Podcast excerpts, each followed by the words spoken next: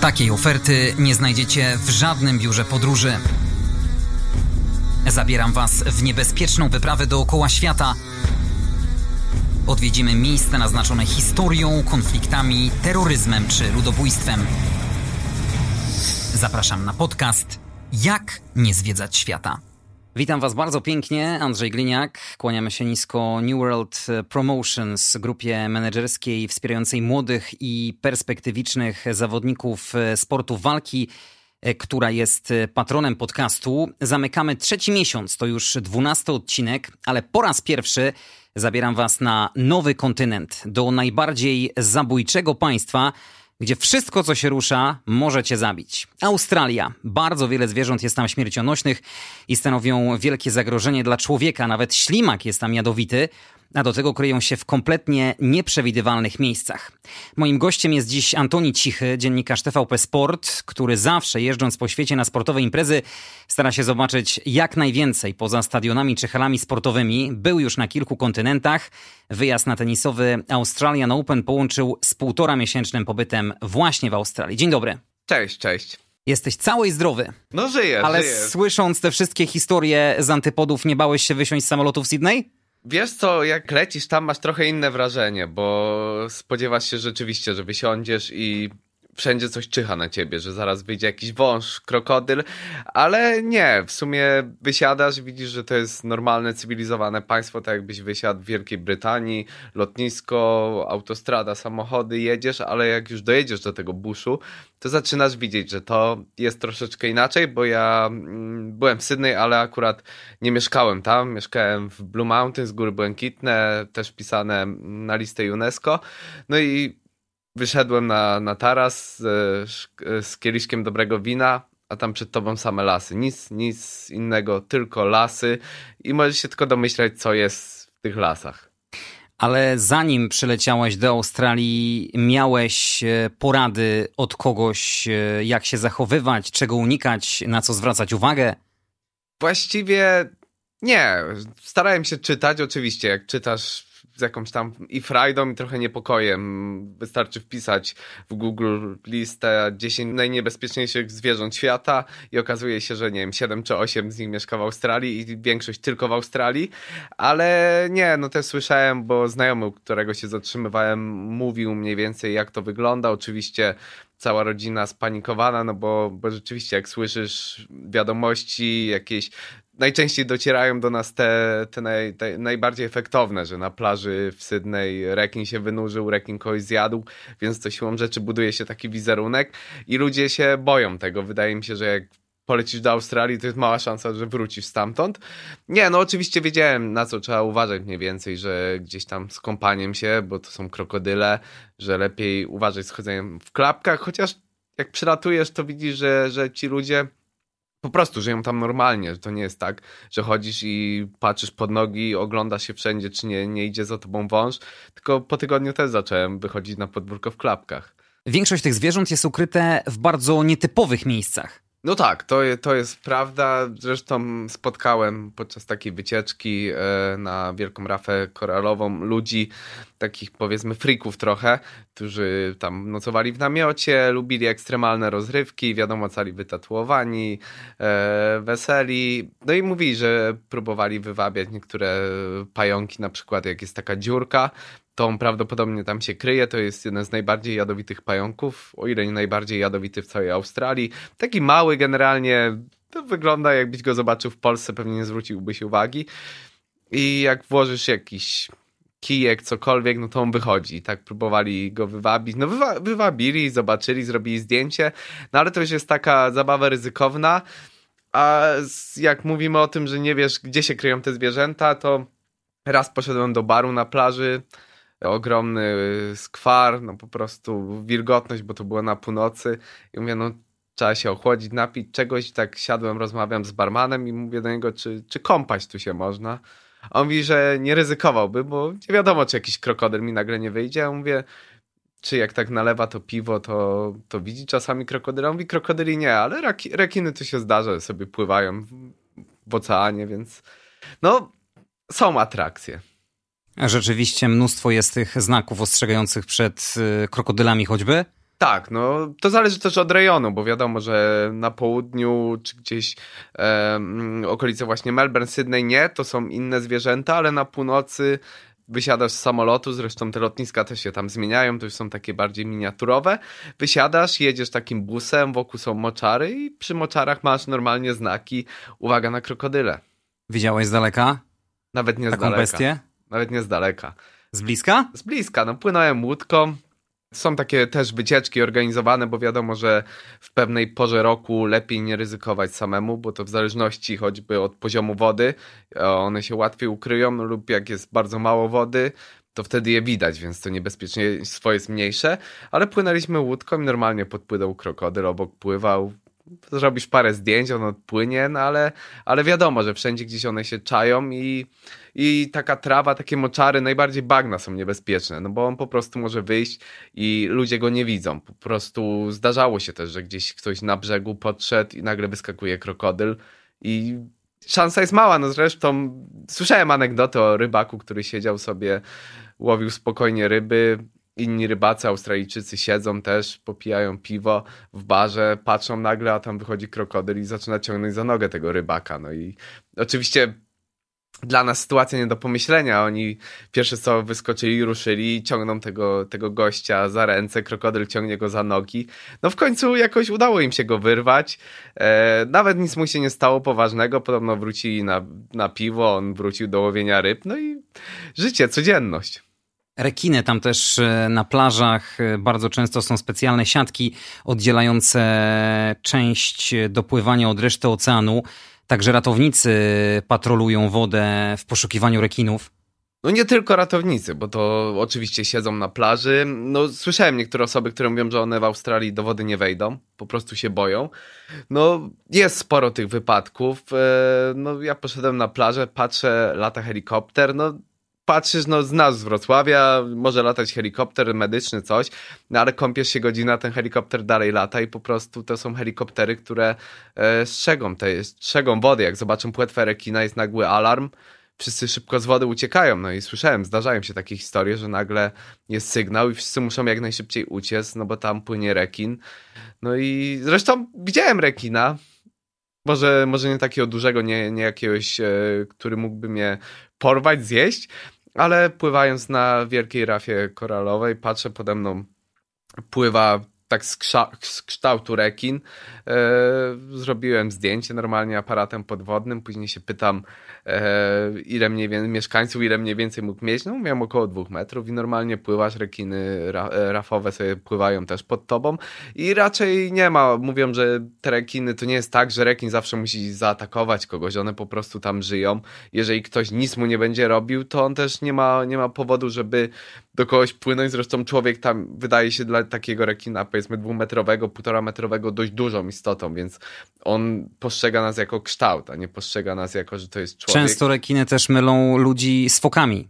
Tak, to prawda, ale właśnie tam mówi, żeby się nie obawiać, że to nie jest tak, że on musi zaatakować. Oczywiście jakbym podpłynął blisko, coś, coś mu robił, no to, to naturalny odruch obronny, ale, ale no nie ma obawy. Większa obawa jest, e, prawdę mówiąc, o meduzy. To się nazywa, e, sprawdzałem przed chwilą, kostkowiec czyli box jellyfish. To jest taka meduza dość paskudna, bo akurat przyleciałem, to też był dobry początek pobytu. Przyleciałem, znajomy dał mi gazetę, żebym sobie poczytał, a tam wielki artykuł i zdjęcia osób, chyba ośmiu osób, które właśnie spotkały się z tą meduzą i ich relacje, ile tygodni spędzili w szpitalu. Tam na plażach e, nawet stoją butelki z octem, który jest najlepszy po oparzeniu, który można sobie nalać na taką ranę. No tak, to, to jest prawda, chociaż no, ta meduza to jest akurat no, niezbyt przyjemny towarzysz do spotkania. Zresztą mm, są w muzeach, można zobaczyć jakby w formalinie te meduzy, no to jest to macki, teraz nie jestem w stanie dokładnie powiedzieć, ale naprawdę długie, to nie jest taka malutka meduza z mackami 10 centymetrów, tylko to jest, nie wiem, może 2 metry. No i to już, to już groi śmiercią, naprawdę, to jest jedno z najniebezpieczniejszych zwierząt na świecie, no i jak się z taką spotkasz, no to już nie jest dobrze, no a, a takich rzeczy pływa sporo, no i właśnie też jest istotne, żeby wiedzieć, w razie czego, to jest taka zasada też ich, jeżeli coś, coś się stało, żeby wiedzieć, co to spowodowało, tak, tak samo mówią z wężami, jeżeli nawet cię ukąsił wąż, żeby wiedzieć jaki, bo od tego może zależeć, że to nie fajne wzorki, tylko dokładnie go opisać, bo może, może być kwestia tego, czy, czy nic się wielkiego nie stało, bo on tylko wyglądał groźnie, czy jednak to jest ten wąż, że masz około godziny i jeżeli nie ma pomocy, no to czas się żegnać. Paradoksalnie słyszałem, że w Australii te najniebezpieczniejsze zwierzęta są najmniejsze. Tak, to, to jest prawda. No pomijając krokodyle, tak. Te, które są małe, mało widoczne, rzeczywiście należy ich się bać. Zresztą to miałem sytuację, no jak ktoś tam mieszka, to dla niego to jest normalne. Dla mnie nie było normalne oczywiście, bo, bo, bo siedzieliśmy w tym właśnie mieszkaniu w Blue Mountains, nagle znajomy podchodzi i mówi, żebym poszedł do toalety. Przed chwilą byłem w tej toalecie i mówi, zobacz, i nad umywalką siedział taki pająk kilkanaście centymetrów.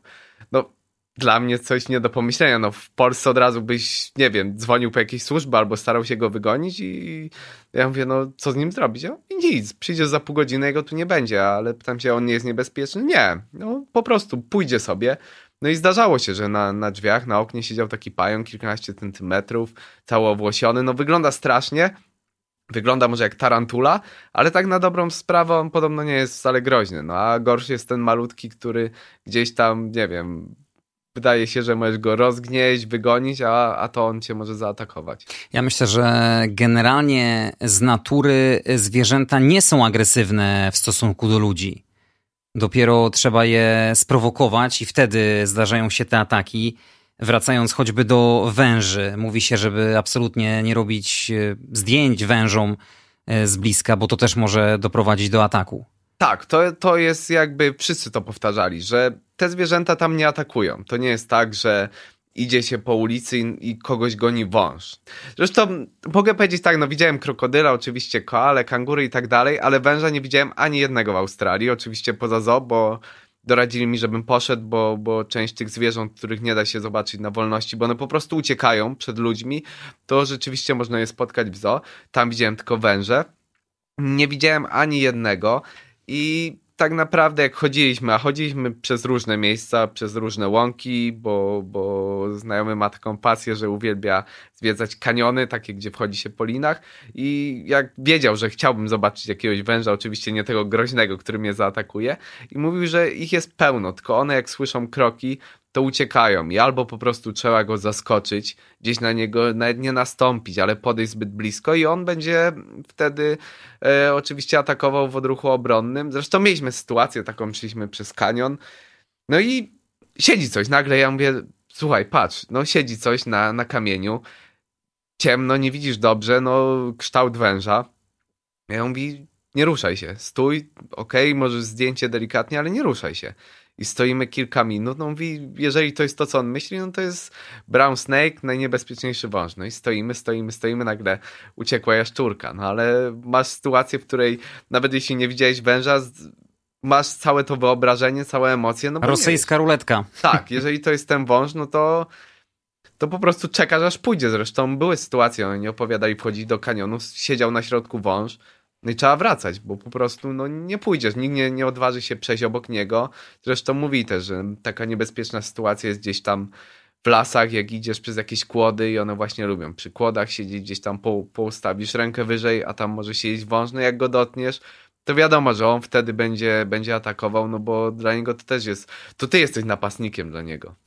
Dlatego myślę, że najważniejsze to nie popadać w paranoję, ale przede wszystkim być świadomym tego zagrożenia. Jesteśmy przy wężach, tak jak opowiadałeś, dlatego warto, wybierając się właśnie do Australii w te tereny, mm, ubierać wysokie buty, wchodząc w wysoką trawę, czyli w burz, bo wtedy wąż, e, jeśli już ma nas zaatakować, jeśli go niechcący nadepniemy, no to nie wbije nam się w samą skórę, tylko ewentualnie w te buty za kostkę, czy długie spodnie, więc to nam też może pomóc.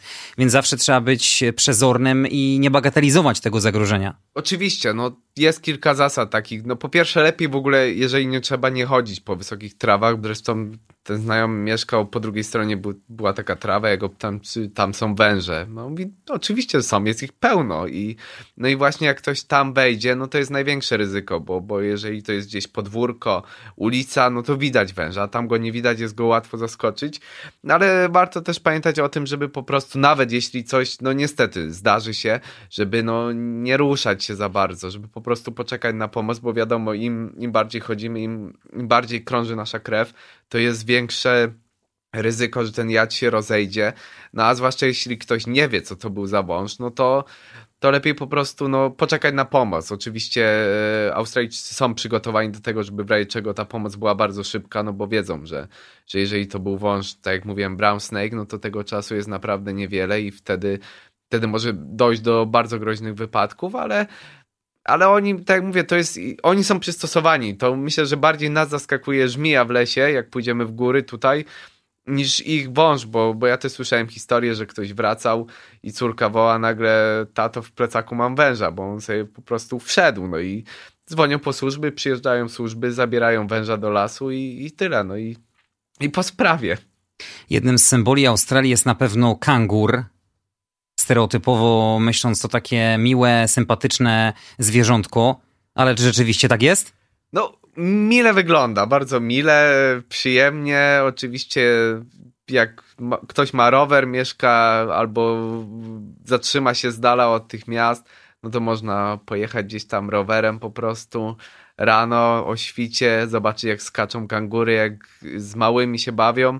To wygląda bardzo przyjemnie, ale one też są pochliwe, ale warto pamiętać, że, że kangur wcale nie jest bezpieczny. Oczywiście poza mm, tymi takimi najbardziej oklepanymi e, obrazkami, jak one się boksują, to kangur ma bardzo silne nogi. Zresztą widziałem na własne oczy, jak przede mną kangur przeskoczył płot chyba dwu czy trzy metrowy i po prostu sobie tak skakał, po, poleciał dalej.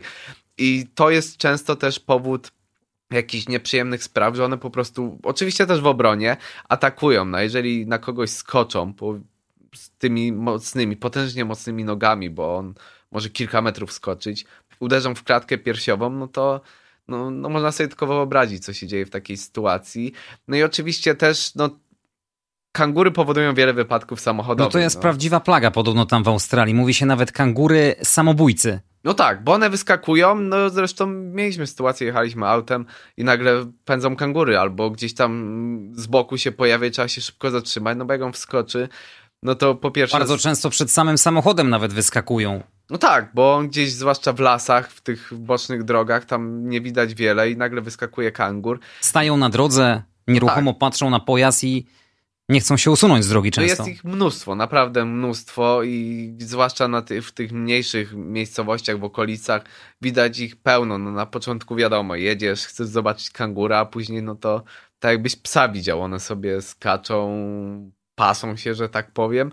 No ale jeżeli dojdzie do wypadku, no to niestety jest przykre, ale no różnie jest z tym pomaganiem kangurom. No, no często mówią Australijczycy, że niestety trzeba no, zrobić tak, żeby jak najmniej cierpiał, no, czyli po prostu wziąć coś i za przeproszeniem dobić. No a drugie jest to, że jeżeli ten kangur się ocknie i zobaczy przy sobie człowieka, który coś z nim robi, no to też jest ryzyko, że on właśnie będzie się bronił. On nie wie, co się dzieje, on jest w szoku.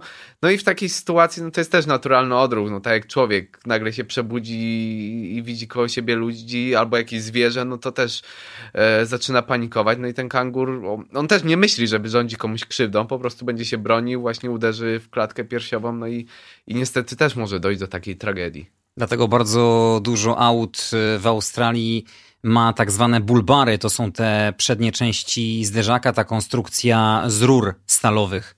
To prawda. No, minimalizuje te uderzenia. Oni mają często dwa auta po prostu, zwłaszcza osoby, które mieszkają poza Sydney, poza Melbourne, gdzieś tych e, mniejszych miejscowościach, gdzie dojeżdżają. Zresztą to jest też połączone z wieloma pasjami, bo uwielbiałem się i wspinać, i właśnie gdzieś chodzić po kanionach, chodzić po lasach, więc tam no, nikt nie wiedzie nowym Mercedesem, no bo wiadomo, że to nie jest auto przystosowane do takich dróg i mają właśnie takie jeepy, samochody, które po prostu są przystosowane do tego, że jadą do lasu, nie przejmują się tym aż tak, nawet jak coś skrzypi, gdzieś tam ruszają się drzwi, nie domykają coś, to to jest takie auto po prostu, ok, jedziemy, jedziemy przez jakieś piaski, yy, korzenie i, i nic się nie dzieje. No wiadomo też, że nie wszędzie takie auto dojedzie, bo tam Oczywiście drogi są Sydney, Melbourne, autostrady, ale kilkanaście kilometrów dalej takich dobrych dróg już nie ma, no i po prostu ledwo jedziesz. Piękne, ale zabójcze, prehistorycznie wyglądające ptaki, które są na wymarciu, ale to jedne chyba z najniebezpieczniejszych też w Australii, czyli kazuary. Oczywiście, no mówi się, że jeszcze jeżeli są dinozaury gdzieś na świecie, to kazuary. No wyglądają jak niektóre z dinozaurów, faktycznie są ogromne. I też na północy można spotkać, jedziesz samochodem, normalnie nagle przed tobą przebiega przed autem taki wielki kazuar no jest chwil, chwilowe zdziwienie, no bo nie spodziewasz się takiego ptaka, a tu no leci. No też są niebezpieczne właśnie. Jednym no. kopnięciem w klatkę piersiową potrafi zabić człowieka. No właśnie, no to potężne, potężne zwierzę. No ja byłem w szoku po prostu. No to, to wyglądało trochę jak z filmu, zresztą czasami te sceny wyglądają jak z Widziałeś filmu. na żywo, tak? Tak, tak. Przeleciał przed autobusem. Nawet, nawet nie jesteś w stanie tego złapać, jakby uchwycić dobrze w pamięci. Nagle widzisz coś, przebiega szybko no widzisz, że to kazuar, ktoś ci też podpowiada, to widziałeś kazuara? No widziałem, ale, ale no, takie sytuacje są zaskakujące. Zresztą, no myślę, to jest najfajniejsze, jak jedziesz tam, bo jeśli jedziesz na wycieczkę gdzieś nawet przez te mokradła i wiesz, że zobaczysz prawdopodobnie tego krokodyla, to nie ma takiego szoku, no a a miałem sytuację właśnie, jest też kolczatka, no to nie jest, mimo że wygląda jak potężny jeż, nie jest aż tak niebezpieczna, ale jest strasznie rzadka, boi się ludzi, jest płochliwa i to jest cud ją zobaczyć, no i w takim turystycznym miejscu byłem właśnie, no i wyszła, normalnie szła przy drodze i to część ludzi, którzy wiedzieli, co to jest, no to oczywiście zatrzymali się, popatrzyli, ale była grupa Japończyków, którzy tylko widzieli, że tam jest taka ścieżka, droga do tego punktu widokowego i nawet przebiegli obok z tymi aparatami, a wszyscy mówili, że to tak naprawdę większa atrakcja niż ten punkt widokowy, no bo bo zawsze możesz tam wrócić, jak kolczatkę czy takich zwierząt, no to nie zobaczysz często. Może się zdać, że nigdy ich nie zobaczysz. Bardzo często w krajach europejskich widzimy bezpańskie psy, a w Australii też częstym widokiem chyba są psy dingo. To tak, to jest taki pies trochę inny, bo oczywiście dziki. E, one nie są aż tak niebezpieczne, jak się wydaje, bo oczywiście też się zrodził mit, zresztą są opowieści, jak zawsze porywał dzieci, że gdzieś tam zjadł dzieci. No były sprawy bardzo takie głośne w Australii nawet, gdzie zastanawiano się, czy to pies dingo rzeczywiście mm, gdzieś tam zagrózł dziecko i toczą się niektóre sprawy i rozpalało opinię publiczną, ale nie, one nie są niebezpieczne, zresztą też raz widziałem, no po prostu podbiegł, gdzieś tam przebiegł się, pobiegł dalej i właściwie no on tam żyje w swoim naturalnym środowisku. Jeśli nikt go nie będzie też mu nic robił, bo właśnie ciągle wracamy do tego, jeśli nikt nie zaczepia tych zwierząt, tylko po prostu robi swoje, idzie dalej, no to, to ten pies ucieknie. No, można mu zrobić szybko zdjęcie. E, zresztą w takich miejscach myślę, że dla tych zwierząt też jest trochę inne, powiedzmy, środowisko, bo jeżeli to są miejsca przy jakichś znanych punktach, oczywiście nie mówimy o zabytkach, bo troszeczkę te australijskie zabytki się różnią. Oczywiście to, co tam jest często zabytkiem, to we Wrocławiu byłoby normalną, starą budowlą, ale przy tych punktach widokowych te zwierzęta się też są przyzwyczajone, że tam jest tłum ludzi i w pewien sposób są oswojone, a gdzieś jak pójdziesz w jakieś góry, puszcze, lasy, no to rzeczywiście tam ludzi jest bardzo mało i tam te zwierzęta no, są zaskoczone, no bo jeżeli, jeżeli raz na jakiś czas tylko spotykają się z człowiekiem, no to, to dla nich to jest oczywiście jakieś zagrożenie, no one nie są nauczone, że codziennie przyjeżdża wycieczka 100 czy 200, czy tak jak w przypadku Ayers Rock, Uluru, tysięcy osób. A spotkałeś e, podczas swojej wycieczki drop e, Bera, czyli tego mitycznego australijskiego torbacza, który przypomina koale. Straszyli mnie, zresztą jak wpisujesz czasami, jak poszukasz tych najgroźniejszych australijskich zwierząt, no to, to masz oczywiście krokodyle, te wszystkie węże, pająki i na pierwszym miejscu jest zawsze drop bear, który gdzieś tam spuszcza się z drzewa. Spadający niedźwiedź tak, dosłownie spada, po tak, angielsku. No i on podobno ma spadać na ludzi, zaskoczenia. No oczywiście jest to jakaś taka tradycyjna... Legenda. Tak, legenda, którą można gdzieś tam dzieci postraszyć, że, że uważaj na drobbera, ale nie, no dropberów nie ma, choć oczywiście no jest to taki jakiś ciekawy klimat. E, no fajna historia oczywiście, no bo, bo jest jakiś, jak wchodzisz gdzieś w lesie w nocy, jeszcze jak ktoś nie do końca jest świadomy tego, jaki dźwięk wydają koale, no to, które taki, no bardzo takie dziwne chrumkanie, to nie jest przyjemne. Zresztą one też są, mimo takiego wyglądu jak pluszowy miś, wcale podobno nie są takie sympatyczne i dźwięków też nie wydają sympatycznych, więc jak ktoś w lesie śpi na kempingu i nagle to usłyszy w nocy, no to rzeczywiście może pomyśleć, że gdzieś tam, a akurat ten australijski Yeti Dropper się pojawił. No właśnie, a miś koala, bo o tym przecież jeszcze nie mówiliśmy, a to też jeden z takich, y, no powiedziałbym, wizerunków australijskich. No tak, symbol, no zresztą w tych, jak zawsze, jak są maskotki, no to oczywiście jest kangur, jest miś koala dla dzieci, no bo no bo gdzie jak nie w Australii, te misie koala są. E, no, takie zwierzątko rzeczywiście wygląda bardzo sympatycznie, chociaż jak zobaczysz na żywo, no to już nie jest tak sympatycznie, bo on jest większy. Nie jest taki malutki jak ten pluszak do przytulenia. Jest większy, śpi gdzieś tam wysoko na drzewie, rzadko schodzą i najczęściej no, ten kontakt z nimi jest mały. E, są bardzo strachliwe, poza tym, że, że śpiące. I oczywiście w tych wszystkich, nawet nie tyle zoo, tylko jakichś takich miejscach przy atrakcjach jest tradycyjna opcja zrobienia zdjęcia, nie wiem, za 5-10 dolarów potrzymaj koale, ale oczywiście, no i to też zachęca ludzi, no ja oczywiście powiedziałem, że nie, bo myślę, że to dużo osób mówiło, że krzywdę się robi tym koalom, po prostu one są tak wystraszone, jak ktoś je bierze człowiek, że, że to jest dla nich tragedia, no a ktoś dla fajnego zdjęcia na Instagrama wystraszy zwierzę i tak naprawdę no, no jeżeli on się boi, to nie jest jego naturalne środowisko, bo on cały czas siedzi w lesie, a nagle go ściąg gdzieś ściągają. Oczywiście to nie są te, te z lasu, no ale to i tak dla niego jest szok, no, że po prostu one, no, boli ich serduszko, no więc, więc lepiej tego nie robić. E, no, z takich sytuacji, no oczywiście pełno jest tych powiedzmy mini zoo, że przyjeżdżasz i no wszystko, kangury, które możesz karmić, gdzieś tam pogłaskać, zrobić sobie z nim zdjęcie. Akurat one przychodzą chętnie, net do selfie. Podchodzą, poskakują, pokazujesz mu telefon, jest zadowolony, patrzy. No, e, koala mniej, no ale byłem w takim miejscu, gdzie było związane z krokodylami, farma krokodyli. No, dla nas to jest jakiś szok, no bo jeżeli masz u nas farmę krów, no to tam masz farmę krokodyli no widok przerażający, no to, to trzeba sobie przyznać, no długo do siebie dochodziłem, no e, przyjeżdżać to wygląda no, nie, nie określę słowa Disneyland, no ale wszystko z tymi krokodylami. Z jednej strony zabawki, z drugiej e, takie rejsy małą łódką, pływasz obok krokodyle, potem idziesz na posiłek i możesz zjeść krokodyla. E, no ale... Byłem na takiej fermie krokodyli na Kubie też w jednym z poprzednich podcastów opowiadałem, że akurat trafiłem na porę karmienia kiedy te największe krokodyle jadły. I właśnie kilkanaście minut później organizatorzy zaprosili nas na obiad, to już nie byłem w stanie przełknąć tego mięsa, mając w głowie to, co widziałem chwilę wcześniej. No też były właśnie pokaz karmienia, czyli wyciągane mięso na, na, na kiju, wyskakiwał ten krokodyl.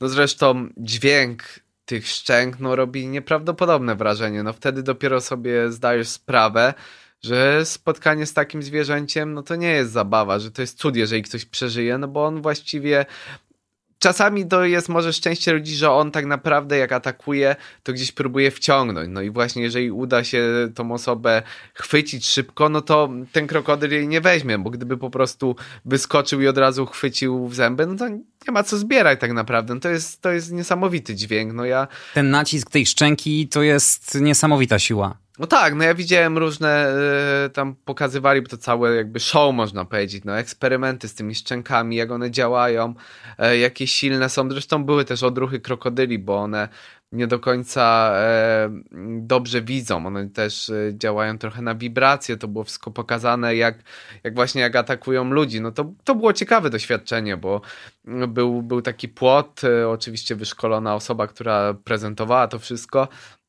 I pokazywała, jak już teraz dokładnie nie pamiętam, ale jak się chowała za tym płotem i e, gdzie krokodyl szedł. po prostu nie działał tak, że patrzył i tam biegł w tamtym kierunku, tylko on jakoś e, działał tak, że gdzie tam usłyszał dźwięk, gdzie jakiś poczuł wibrację, to tam się kierował i właśnie dlatego też często tak atakują ludzi, że one czują jakieś wibracje i atakują.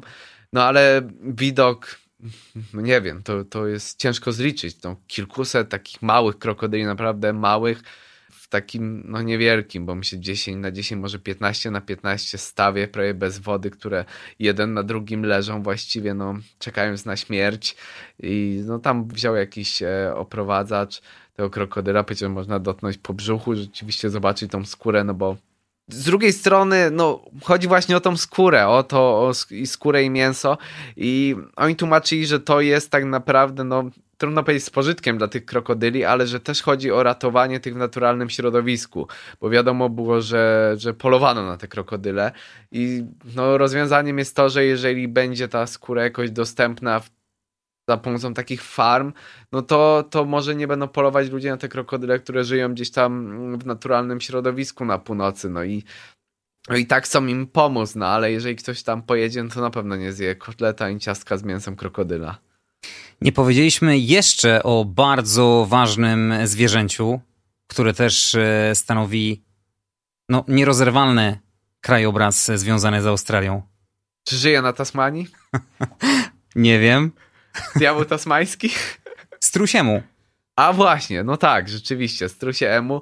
Akurat nie udało mi się zobaczyć poza zoo, bo tak jak mówię, to może wydaje się śmieszne, jak ktoś mówi tu w Europie, że pójść w Sydney albo w Melbourne do zoo, jak możesz pojechać kilkaset kilometrów, nawet gdzie, 100 kilometrów dalej, 50 i zobaczyć te zwierzęta, ale tak nie do końca jest i myślę, że że to jest też ten urok Australii, że, że nie jedziesz i nie wychodzisz na ulicę, żeby popatrzeć na krokodyle węże, tylko właśnie, że one żyją tam w naturalnym środowisku.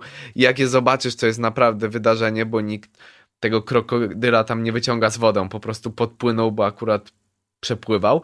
E, no i widziałem, no tak, no to jest, no pełno mają zwierząt niesamowitych, właściwie i ta fauna i flora jest, jest nieprzewidywalna, niebezpieczna, no ale według mnie, no no, cudowny kontynent do odwiedzenia dla każdego, naprawdę. Mówiłeś, że nie spróbowałeś krokodyla, a miałeś na talerzu emu? Emu nie, ale kangura. To idziesz do marketu, tak jak u nas masz stoisko z mięsami, masz do wyboru kurczaka, wieprzowinę, a tam leży zapakowany kangur i to jest normalne. No oczywiście dla mnie było nieco zaskakujące. Jakieś zdjęcia na pamiątkę wyślesz znajomym, bo to no, no to jest szok, nie ma tak, co tutaj no, tak, ukrywać. No. Australijczycy preferują na przykład, jeśli chodzi o fast foody, zapiekanki zemu. No i zbają sporo tych przypraw. No na grilla robią weekend, na przykład rzucają kangura. E, zresztą bardzo dobre, zdrowe mięso. Na początku jest takie e, nie tyle mm, niechęć, no ale jednak jak widzisz to miłe zwierzątko, znasz je jakoś tak e, siłą rzeczy z, tutaj z opowieści europejskich, a później trafia na grilla, to trochę można się dziwnie poczuć, ale nie no, warto spróbować. Mają też przekąski różne, mm, takie suszone mięso właśnie i z krokodyla i e, z kangura i tam to jest normalne, że jak są te sklepy e, takie przy atrakcjach, bo oczywiście, no wiadomo, że muszą być sklepy z pamiątkami, to można tak jak u nas wziąć batona, tam wziąć przekąskę z kangurem albo z krokodylem, no i nikogo to nie dziwi, oczywiście, no to jest fa fajny też prezent tutaj przywieźć komuś w Europie, bo takie, takie zapakowane mięso suszone długo wytrzyma, no a, a dla kogoś no zjeść krokodyla, czy, czy tym bardziej e, kangura, no raczej na hali targowej we Wrocławiu nie dostaniemy kangura. Weszliśmy troszeczkę w klimaty gastronomiczne. Tam e, najsłynniejszymi elementami w kuchni australijskiej są innymi owoce morza. No oczywiście, no to, to jest e, właściwie no, nieodłączna część, zwłaszcza w tych okolicznych miejscowościach, e, gdzieś tam czy na północy, czy na wschodzie, no bo właściwie no, co oni mogą jeść, no to jest naturalne. E, oczywiście no, pełno, pełno tych rodzajów, no wszelkie i no, co pływa, co tylko pływa tak naprawdę da się zjeść. No zresztą ta kuchnia no jest e, tak naprawdę ona akurat najmniej zaskakuje, bym powiedział, w porównaniu z tym, mm, co mamy w Europie, no bo jeżeli fauna, flora zaskakuje, no to kuchnia jest podobna, jest mieszana. Nie wiem, no jakbym miał porównać może trochę taką amerykańską przypomina, że też właśnie tu włoskie, tu jakieś tajskie, dużo jest azjatyckich. E, no oczywiście kangur, no kangur tak, no to jest, to jest przysmak australijski, e, no i rzeczywiście, no to jest wyróżniający się struś, bo to są dania, no często pewnie też robione trochę pod turystów, wiadomo, no bo, bo turyści to lubią, no ale można też dostać w mniejszych miejscowościach, a tam turystów jest no jak wiadomo mniej, no bo, bo gromadzą się albo w tych miejscach nawet małych, ale gdzie przyjeżdżają po prostu wycieczki, które mają jakąś wielką atrakcję obok, no i wszyscy tam lecą, albo no Sydney, Melbourne. A próbowałeś dampera, czyli australijski chleb? Dużo chlebów próbowałem, ciężko powiedzieć właśnie, bo to... To jest taki kultowy australijski chleb, który był typowym posiłkiem robotników, a także rdzennych mieszkańców Australii. Powiem ci szczerze, jak mieszkasz tam długo, czyli no półtora miesiąca to jest dość długo, to zaczynasz trochę żyć takim trybem jakby powiedziałbym lokalnym i to też jest ciekawy sposób na przeżywanie tego, czyli po prostu e, wbrew pozorom może mniejsza się robi ta lista rzeczy, które trzeba zrobić, takie must do, must see, po prostu starasz się przeżywać inaczej ten kraj i właśnie trochę tak jak Australijczycy mm, i sam wiem, że czasami to, co gdzieś tam czytało się w internecie, trzeba to koniecznie zrobić, to wcale nie jest do końca takie australijskie, bo zwłaszcza osoby, które znają nawet tak z widokami, z miejscami, to, to jest jakaś lista, tu trzeba jechać, no mówią mi, ok, pojeść tam, fajnie, zrobić sobie zdjęcia, pokażesz znajomym, że byłeś w miejscu, które zawsze jak wpiszesz gdzieś tam w internecie Australia, to się pojawi, ale my ci pokażemy coś fajniejszego, no coś, co jest rzeczywiście tylko u nas i nie jest na pocztówkach. Wejdźmy może troszeczkę od tych zwierząt i roślin do ludzi. Sydney to był ten pierwszy punkt, gdzie wylądowałeś będąc w Australii, a z kolei symbolem Sydney jest bez wątpienia opera. No, oczywiście, wspaniały, wspaniały budynek. E, bardzo, bardzo ciekawie e, zrobiony. Warto się mu przyjrzeć, nawet z bliska. No, ten dach, no to jest po prostu perła, no architektoniczna, jeden z, tu akurat możemy powiedzieć, myślę, zabytków. E, miałem okazję być nawet na koncercie związanego e, przez żonę myślę, że jeszcze są małżeństwem Nigela Kennedy'ego. Trafiłem, zresztą to też dla fanów sportu ciekawostka, on jest zapalonym kibicem. Oczywiście na każdym koncercie to podkreśla, wychodzi w koszulce ulubionego klubu. Świetny... Czym jest? Aston Villa, o ile dobrze pamiętam bo mógłby się obrazić, jakbym się pomylił, ale no wspaniały koncert, wspaniałe, e, wspaniała budowla, no przede wszystkim e, usytuowanie jej nad, nad, e, nad taką zatoką, nad tą Sydney Harbor, gdzie pływają wszystkie statki, obok restauracje, po prostu tak naprawdę co można innego zrobić w Sydney? Idziesz, siadasz w restauracji i na początku jak widzisz pierwszy raz tą operę, no to wiadomo, zdjęcia, chcesz nacieszyć się tym widokiem, a potem po prostu siedzisz, patrzysz, idziesz na koncert, no ale to jest, to jest na pewno, no jedna z najbardziej e, niezwykłych takich pejzaży, powiedziałbym. E, wiadomo, cała Sydney trochę przypomina te angielskie miasta, no to jest związane z historią całej Australii tą kolonialną i na pewno jest tam wiele, wiele ciekawych miejsc, które warto odwiedzić. E, a są takie miejsca mniej turystyczne, o których e, nie przeczytałeś w przewodniku, a które zwróciły twoją uwagę? Czy w Sydney? Szczerze mówiąc myślę, że takich, które zwróciłyby uwagę, no ciężko, bo jednak to są, e, oczywiście są bardziej e, jakieś aktywności, że po prostu gdzieś pójść, posiedzieć w parku, e, ale no jednak myślę, że te, które są gdzieś tam wypisane w przewodnikach, to warto zobaczyć, no bo słynna Bondi Beach, no najsłynniejsza plaża, jedna z najsłynniejszych na świecie, no nie wiem, czy porównywalna z Copacabaną, no ale oczywiście tam trzeba iść, e, są miejsca, tylko niestety do, do niektórych trudno dotrzeć, bo to są jakieś e, stare gdzieś tam miejsca, gdzie nie wiem, nie tyle stocznie, ale gdzieś tam, gdzie można przejść przez płoty, no ale to, to już dla jakichś zapaleńców. E, to nie, myślę, że aż tak nie, nie trafiłem do jakiegoś takiego bardzo niebezpiecznego miejsca. Zresztą w ogóle nie spotkałem się w Australii e, z niebezpieczną sytuacją. Bardziej może raz to była obawa, jak e, poleciałem na północ do Darwin i e, wysiadłem, to już było z Australian Open, rzeczywiście chyba druga w nocy, e, wziąłem jakąś taksówkę, no bo lotnisko było bardzo daleko od miasta, e, podjechałem pod hostel, który gdzieś znalazłem, miałem jakiś kod, otrzymałem go mailowo, no tylko nie było miejsca, gdzie wpisać ten kod. Być może gdzieś było, no ale ciemno, szukam, chodzę, dzwoni, nikt nie odbiera. Telefon już rozładowany, gdzieś wyciągnąłem laptopa, wokół chodzą aborygeni, druga 30.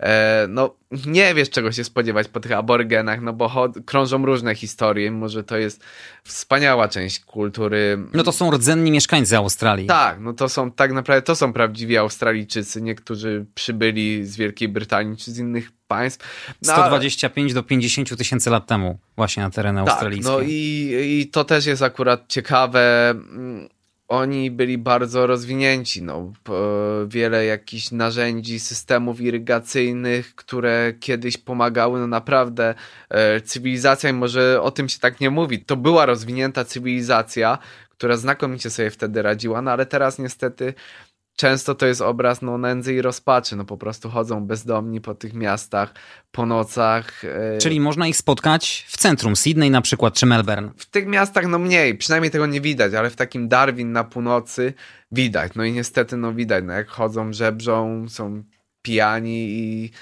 no i no, no smutny widok. Zresztą tam na północy no jest jedyne miejsce tak naprawdę wydzielone ich ziemi, gdzie to jest ich terytorium, oni nim zarządzają oni tam żyją po swojemu. Tak naprawdę Australijczycy jakby nie do końca się tam angażują w to. Czyli takie państwo w państwie?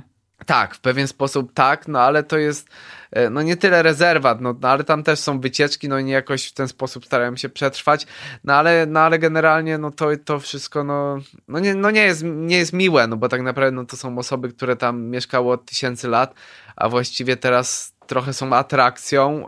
Zresztą no, to jest akurat godne podkreślenia, że te osoby, które są tego pochodzenia aborygeńskiego i wybiły się, a są tam no, olimpijczycy, choćby medaliści olimpijscy, czy, czy słynny grać futbolu australijskiego, bo to jest ich taka kultowa gra i oni wtedy podkreślają bardzo, że oni są aborygenami, no ale niestety różnie to wygląda. No. Ale można ich poznać po wyglądzie? Tak, Mają jakieś cechy charakterystyczne? Tak, zdecydowanie. No to jest ciemna skóra, no, no wyróżniają się. Oczywiście widać od razu, że to są aborygeni. No na początku to był dla mnie szok, bo pierwszy raz ich widziałem, no bo kiedy jesteś w Sydney, w Melbourne, tak naprawdę nie zwraca się uwagi. Tam jest taka mieszanka ludnościowa, że właściwie nie wiesz, kto jest skąd. No a tutaj było widać, że to jest spora grupa na północy naprawdę tych, tych osób. No i, no, i, no i rzucało się w oczy jednak to, że że jest problem, no Australijczycy starają się teraz im pomóc jakoś. Ja myślę, że Australijczycy chuchają i dmuchają na nich kolokwialnie mówiąc, no bo to jak mówiłeś, no to jest ta rdzenna ludność y, i na pewno ze względu na tą kulturę jest ogromny szacunek do nich. Tak, no zmienia się to, bo, bo choćby jak mówimy o Uluru, jeden z, jedna z największych atrakcji Australii, czyli ta skała, ten kamień na, na samym środku, który czasami zastanawiano się, czy nie wylądował gdzieś z kosmosu. No kiedyś Australijczycy i turyści przyjeżdżali tam wspinać się, to było też takie centrum, troszeczkę show, atrakcje, a teraz to się zmieniło, bo to jest święta skała aborygenów i jest nacisk na to, żeby ani się tam nie wspinać. Zresztą jak byłem, to, to wydaje mi się, że były ostatnie miesiące, kiedy powiedzmy była dozwolona ta wspinaczka, ale już tak patrzyło się krzywo na osoby, które się wspinają, a później był kompletny zakaz, miał być.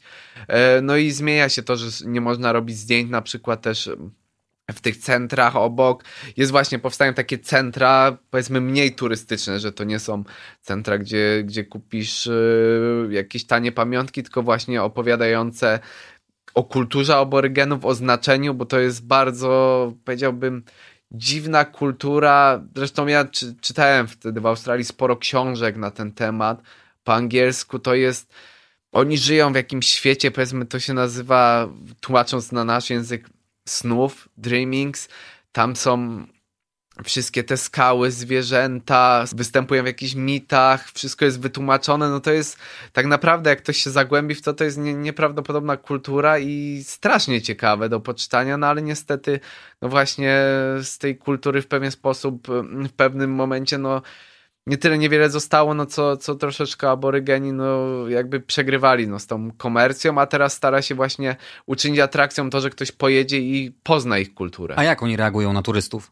Coraz lepiej, bo myślę też widzą, że, że nie są jakby obiektem turystycznym, tylko że oni mogą pokazać swój punkt, opowiedzieć nawet o tych największych e, atrakcjach ze swojego punktu widzenia, pokazać, co one znaczą w ich świecie, bo tam jest z każdym takim nawet miejscem jest związana jakaś historia. Do tego y, są oczywiście te ich malunki, takie dość powiedzmy prymitywne, ale naprawdę też ciekawe, zresztą też sprzed y, setek, tysięcy lat, które właśnie pokazują jakieś postacie. Oczywiście te postacie występują w tych mitach, o których mówiłem. Też potem no one wtedy y, służyły no, do wyjaśniania powiedzmy dzieciom świata, do, czasami do straszenia, że jak ktoś będzie niegrzeczny, no to jest jakaś tam postać dziwna, która może przyjść. No to jest właściwie własny świat stworzyli. Odwiedziłeś też Melbourne. Tam oczywiście rokrocznie odbywa się jedna z największych tenisowych imprez wielkoszlemowych, czyli Australian Open. Jak wrażenia? Nie wiem, czy to nie jest pół, nawet naj, najwspanialszy event sportowy, na jakim byłem. No po prostu nieprawdopodobne e, wydarzenie akurat trafiłem tam na urodziny swoje, więc urodziny spędzałem na korcie, później tylko na chwilę poszliśmy gdzieś zjeść coś, no ale fantastyczne miasteczko, właściwie równie ciekawie co na kortach było poza kortami. E, jakieś e, takie strefy też światowe, że gdzieś tutaj e, jakieś plaże utworzone sztucznie, jakieś winnice malutkie zrobione, tu dzielnica chińska taka mała, właściwie tam można było chodzić cały dzień pełna atrakcji. Poruszałeś się po Australii. Jakimi środkami transportu najczęściej? To były samoloty. No wiadomo, że te odległości są bardzo duże. No tak naprawdę to jest jakbyś podróżował e, po Europie, no można porównać, no bo to nie jest podróż z Wrocławia do Krakowa, z Krakowa do Warszawy. Oczywiście są różne środki transportu, ale, ale te samoloty są tam tak tanie, no oczywiście trzeba dolecieć najpierw, ale jak już dolecisz, zresztą no patrzyliśmy dzisiaj przed wejściem na antenę 85 zł lot z Sydney do Melbourne, więc tak naprawdę to pociąg tyle kosztuje czasami w Polsce, gdzieś tam dalej, czy lepszy pociąg, szybszy, e, więc bardzo tanio można latać. Noclegi też nie są aż tak drogie, no wiadomo, że jakiś budżet trzeba mieć, no bo żeby też starać się tam, no nie tyle nie oszczędzać, no ale no, no nie żałować na jakieś atrakcje, czy żeby gdzieś pojechać, bo czasami to może być jedna podróż w życiu do Australii, bo samo planowanie tego jednak wymaga trochę czasu, zwłaszcza, że, że te najciekawsze miejsca są tak rozrzucone po całym kontynencie i, i w samych tych największych miastach jest ich stosunkowo mało. No, niedaleko Sydney można coś zobaczyć, oczywiście można zobaczyć niedaleko Melbourne, no ale warto zobaczyć trochę inną Australię, zwłaszcza na północy, bo to jest duża różnica i kulturowa, i fauny, flory. Mm, więc samoloty to jest dobra opcja, można polecieć na dwa dni gdzieś, zobaczyć to miejsce, oczywiście wykupić wycieczkę, no bo nie wszędzie da się samemu, no, czyli takie nurkowanie na wielkiej rafie koralowej przy tak krótkim pomycie wymagałoby na pewno jakiegoś zachodu, a tu to są wycieczki, po prostu wypływa się statkiem, więc to nie jest żadna, powiedzmy z przewodnikiem nikt nie pływa z przewodnikiem, który mówi, że po lewej mamy taką rybę, po prawej taką, po prostu dają płetwy i do wody, skaczesz, oczywiście w kombinezonie, no bo bo z uwagi na meduzy, gdyby dotknęła, no to, to wiadomo, jak się może skończyć. Więc e, samolot lecisz, to brzmi tak trochę dziwnie, no ale lecisz sobie tu dwa dni, wracasz, lecisz tam i jeżeli masz jakąś bazę wypadową, to jest do, dobry sposób, zwłaszcza ten loty naprawdę, no wtedy też odpada bagaż po prostu, no można coś zapakować małego, potrzebne rzeczy na 2-3 dni, no jest upał, więc jakaś ewentualnie kurtka, e, bo też może padać, jeżeli leci się tam e, zimą naszego czasu, czyli kiedy tam są wakacje, czy jest e, najcieplej, no i, i naprawdę, no to nie wychodzi aż tak drogo, no pomijając sam lot, no i też wiadomo, że atrakcje kosztują, no to, to można po samej Australii podróżować w stosunkowo przystępnej cenie. A nie myśleliście o tym, żeby wypożyczyć samochód? Czytałem e, różne książki, e, relacje. To jest na pewno świetna opcja, tylko wymaga wtedy bardzo, bardzo wielu przygotowań, no bo oczywiście trzeba pamiętać, to są jednak odległości i to są miejsca, no nawet tak jak e, środek, czyli Ayers Rock, Uluru, no czyli Właściwie, Poza cywilizacją troszeczkę. Tak, z jednej strony no, nieprawdopodobna atrakcja, a z drugiej... E, może brakować tam na przykład stacji benzynowej. Wszystkiego może tam brakować. I wtedy jest... będzie problem. No właśnie, i to są takie sytuacje, może brakować stacji, może brakować zasięgu, bo wystarczy pojechać stosunkowo niedaleko od Melbourne i już nie ma zasięgu. Więc to jest zawsze to ryzyko. Na pewno jest to wspaniała przygoda. No, znajomo opowiadał Australijczyk, że tak jeździł po Australii, podróżował z kolegą. No, mówi, że wspaniała przygoda można pojeździć, zobaczyć te wszystkie miejsca, zatrzymać się. Ale też y, trzeba w te niektóre miejsca, jeśli już wypożyczamy auto, na pewno postarać się, żeby to było auto terenowe. No tak, bo to, to, to nie ma właściwie szansy w niektóre miejsca dotrzeć, bo, bo właśnie o ile wysiadamy z samolotu i wygląda, że wcale tak nie jest dziko, to, to już kilkadziesiąt kilometrów dalej jest dziko. No też jest kwestia spania, no po prostu gdzieś tam w centrum nie ma hoteli, to nie jest Las Vegas, to nie jest tak, że wysiadamy obok takiego uluru, bo, bo z tych centralnych powiedzmy atrakcji to jest największa. Nie, tam nie ma nic, no byłem na takim kempingu, właściwie kemping, dostajesz śpiwór, ziemia jest, plac, kładziemy się, no jest jakaś powiedzmy no toaleta, łazienka, no ale poszedłem się w nocy wykąpać, a tam jaszczurki siedzą obok, kąpiesz się obok nich, prysznic, no.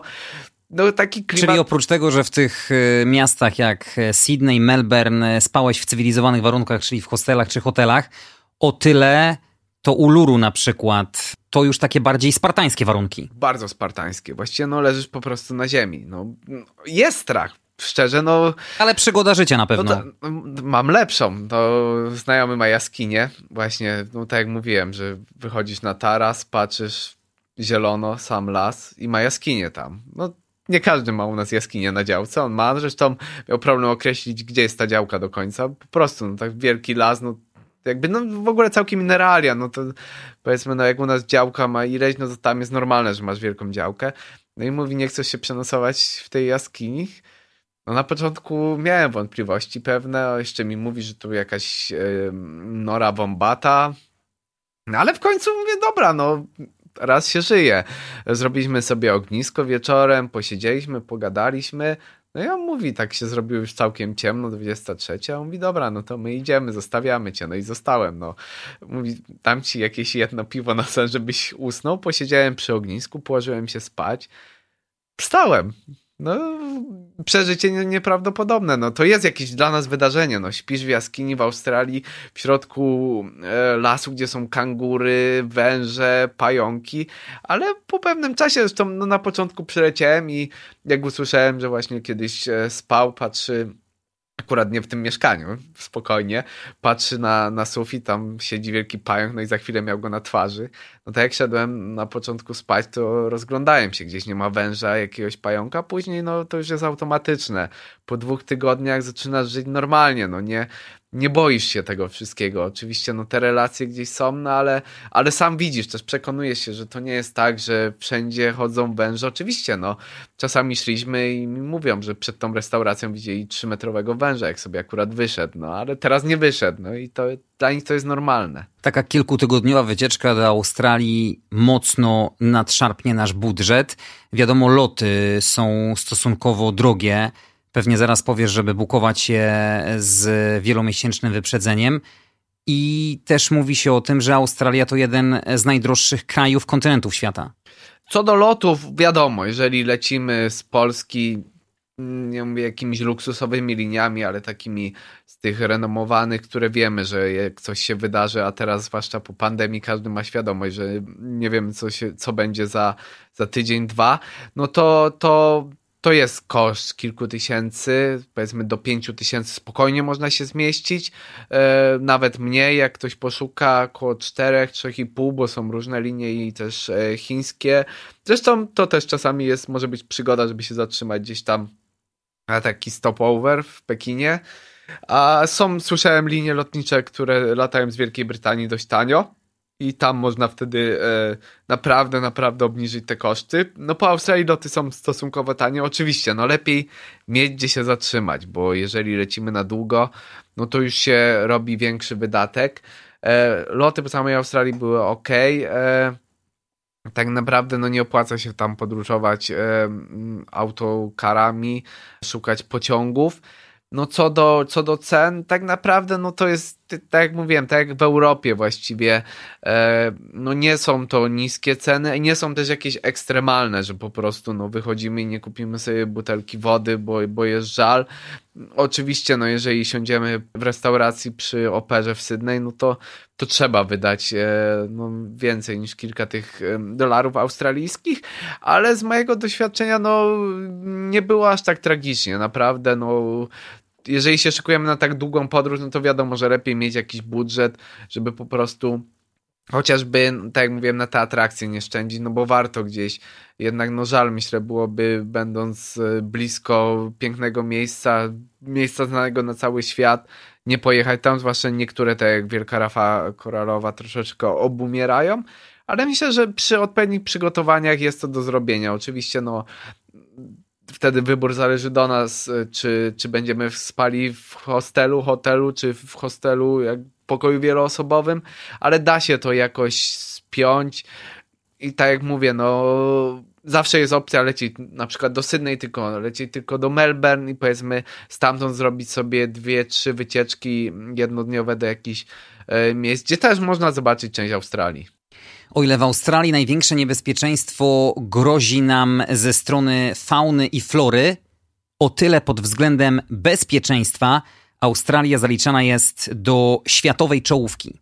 Właściwie nie spotkałem się z żadną sytuacją, ani ze strony właśnie tej fauny i flory, ani ze strony ludzi, która e, byłaby jakoś e, zagrażająca. Nawet tak jak mówiłem, ta, ta noc e, w Darwin, no dla mnie na początku była szokująca, ale właściwie zobaczyłem, że ci aborygeni są bardzo przyjaźnie nastawieni i podejrzewam, że to samo byłoby w Krakowie, w Łodzi, gdziekolwiek, gdzie bym zobaczył może nawet bardziej bym się bał, a tam po prostu no, zobaczyłem ludzi, którzy, ktoś tam starał się właśnie pomóc, e, podpowiedzieć, gdzie się mogę przenocować. Właściwie każdy był pomocny. Ani razu nie miałem sytuacji, żeby ktoś był niemiły. Właściwie każdy, kogo spotkałem, pytał skąd jestem, chciał porozmawiać, interesowało go to, coś doradzał. Właściwie nawet gdzieś w samolocie leciałem, siedziała jakaś dziewczyna z Australii, to mi też poopowiadała, co warto zobaczyć, jak coś zrobić, co zjeść, więc same, same pozytywne wrażenia i tak jak mówię, tych zwierząt też się nie należy bać, bo myślę, że często to one boją się nas bardziej. A gdybyś miał wybrać jedną rzecz, która w tak ogromnym miejscu zrobiła na sobie największe wrażenie, co by to było? Tutaj bezsprzecznie Uluru, Ayers Rock, no coś niesamowitego, bo je, warto tam polecieć. No lecisz, trochę lecisz, trochę jedziesz i nagle patrzysz no na środku bądź co bądź raczej płaskiego kontynentu, jest wielka skała, no, w wodzie kilku kilometrów, skała, kamień, która zmienia jeszcze do tego kolor. Właściwie w każdej porze dnia ma inny kolor, w zależności od padania słońca. No, kosmiczne wrażenie właściwie. No potem jak idziesz bliżej, to się okazuje, że ona nie jest taka równa, że to jest jeszcze tu jakieś malunki aborygenów, tu coś. Jeszcze bardziej się robi niesamowita, no ale widok z daleka Później przy zachodzie słońca, przy wschodzie słońca, jak to słońce wyłania się za tego e, uluru, no i, i, niesamowite niebo, no właściwie tam nie ma nic, więc same gwiazdy, no co można, można siedzieć, no też poszedłem z jakimiś nowo poznanymi ludźmi, bo to była właściwie zbieranie z całego świata różnych osób, które gdzieś tam przyjechały nagle do Australii zwiedzać i, i akurat trafiły na tą samą mm, wycieczkę, powiedzmy wycieczka no nie była zorganizowana aż tak, po prostu no właśnie ten nocleg na, na ziemi. No i, i siedzisz, rozmawiasz nad tobą cały gwiazdozbiór. No właściwie powiedziałbym, że prawdziwa Australia, a z drugiej strony myślę, że północ i te lasy te tropikalne, no i są stworzone specjalne kolejki w Queensland, takie powiedzmy no, troszeczkę jak na e, Kasprowy Wierch, no ale no sama zieleń po prostu. No możesz sobie tylko wyobrazić, jak kilkadziesiąt milionów lat temu tam były dinozaury i to jest miejsce, gdzie rzeczywiście sobie wyobraziłem, że tam w tym lesie wszystko może być. To była z pewnością dla ciebie przygoda życia, ale było coś, co cię tam rozczarowało? Myślę, że nie. Właściwie nie było niczego. Może troszeczkę inaczej e, wyobrażałem sobie wielką rafę koralową, bo ona rzeczywiście nie jest tak kolorowa jak na zdjęciach. Tu Photoshop robi w ulotkach swoje. E, jest oczywiście niezwykła, ale no nie ma tych kolorów. Ale na pewno no i tak warto zobaczyć, no bo jeżeli e, płyniesz no obok ryby, warto też wziąć jakiś aparat, który pod wodą robi zdjęcia, bo to później warto wspominać i myślę, że później nabiera to rzeczywiście jeszcze atrakcyjności i rzeczywiście czuję się, że było się tam w takim miejscu, które nie wiadomo jak długo przetrwa, no bo to jest jednak żywy, żywy organizm, koralowiec. E, no, zobaczenie rekina, no, no to, to też jest wrażenie. Nawet jeżeli jest mały, nawet jeżeli nie atakuje, no to, jest, to był jednak rekin, więc no mówię, to zrobiło może z tych atrakcji nie, nie tyle rozczarowało, co, co zrobiło mniejsze wrażenie niż niektóre inne. Antek Cichy, dziennikarz e, TVP Sport, e, był moim gościem. Opowiadał barwnie o Australii. Dziękujemy za wizytę. Dziękuję. Trzymamy kciuki za kolejne podróże, obyś wracał cały i zdrowy i oczywiście przyjechał ponownie i nam opowiedział za jakiś czas o kolejnych e, fantastycznych wyprawach. Mam nadzieję, że będzie o czym. Dziękujemy, że byliście z nami. Pamiętajcie, żeby zalajkować facebookową stronę podcastu Jak nie zwiedzać świata. Andrzej Gliniak, dziękuję. Pozdrawiam.